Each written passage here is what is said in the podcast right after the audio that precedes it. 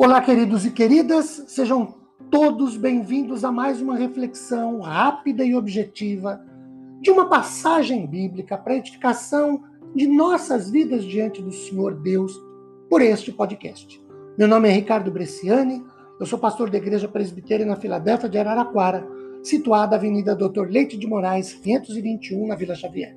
É uma satisfação poder compartilhar com todos vocês mais um trecho da palavra do Senhor. Hoje, Jeremias 17, 7 e 8. O verso 7 começa dizendo assim: Bendito o homem que confia no Senhor e cuja esperança é o Senhor. E 8, porque ele é como a árvore plantada junto às águas, que estende as suas raízes para o ribeiro e não receia quando vem o calor, mas a sua folha fica verde, e no ano de sequidão não se perturba nem deixa de dar fruto. Queridos, é interessante a forma como o profeta Jeremias se expressa nestes dois versículos de sua profecia. Porque, de certa forma, ele utiliza uma linguagem muito típica dos Salmos. No verso 7, Jeremias coloca duas situações que devem ser vividas, devem estar presentes na vida de relacionamento dos servos de Deus. Primeiro, o que confia. E esse que confia é bendito, é bem-aventurado, Mesma palavra para próspero, bem-sucedido, vitorioso, aquele que conquista. Confiar é a base de todo e qualquer relacionamento bem-sucedido. É a base das grandes amizades, dos amores verdadeiros e ainda das relações que não se baseiam na mentira. Confiar é a raiz do entendimento, até mesmo entre os opostos. Segundo a psicologia, a, a confiança pode ser entendida como um estado psicológico que caracteriza pela intenção de aceitar a vulnerabilidade com base em crenças otimistas a respeito das intenções do outro. Ou seja, ah, de acordo com a psicologia, ah, a confiança é ah, parte do princípio de eu aceitar que a pessoa que está comigo é uma pessoa frágil, vulnerável, pode errar, mas eu acredito que ela tem boas intenções.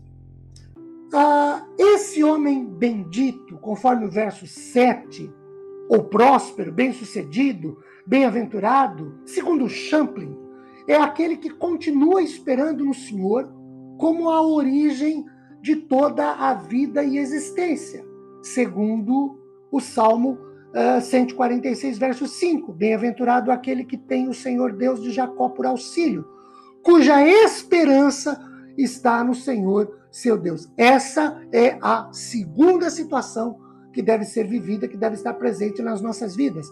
A esperança, esperar no Senhor. Porque o texto diz bem: Bendito o homem que confia no Senhor, cuja esperança é o Senhor. Lemos no versículo de número 8 que esse homem bendito, no verso 7, é como árvore plantada junto às águas, que estende as suas raízes para o ribeiro. Nós temos aqui um paralelo direto no Salmo 1, verso 3.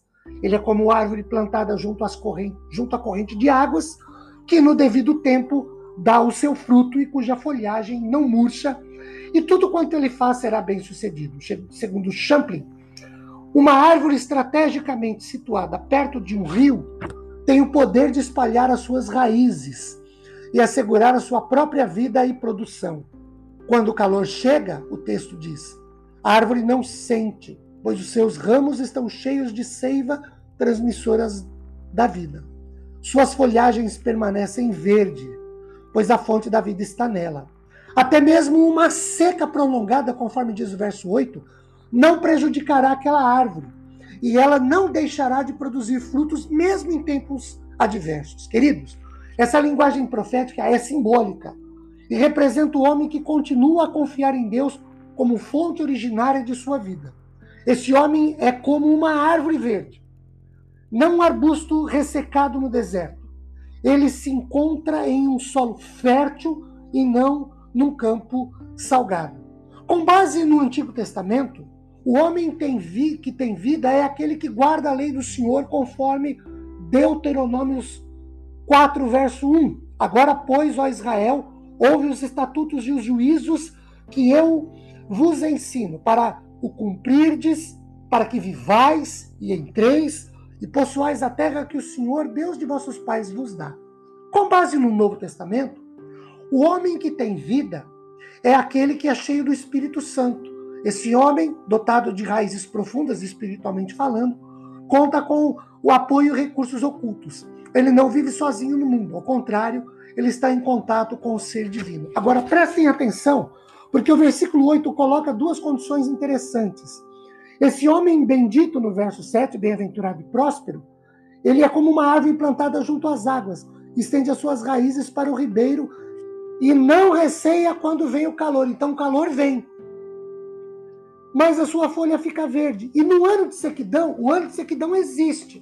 Então, crentes que dizem que quando um servo de Deus tem problema, é pecado, ou é porque é pecado, ou porque é a mão de Deus, ou porque é Satanás pesando contra, não é o que a Bíblia diz. A Bíblia diz que o problema vem, mas se nós nos apegarmos e confiarmos no Senhor, seremos vitoriosos. Amém.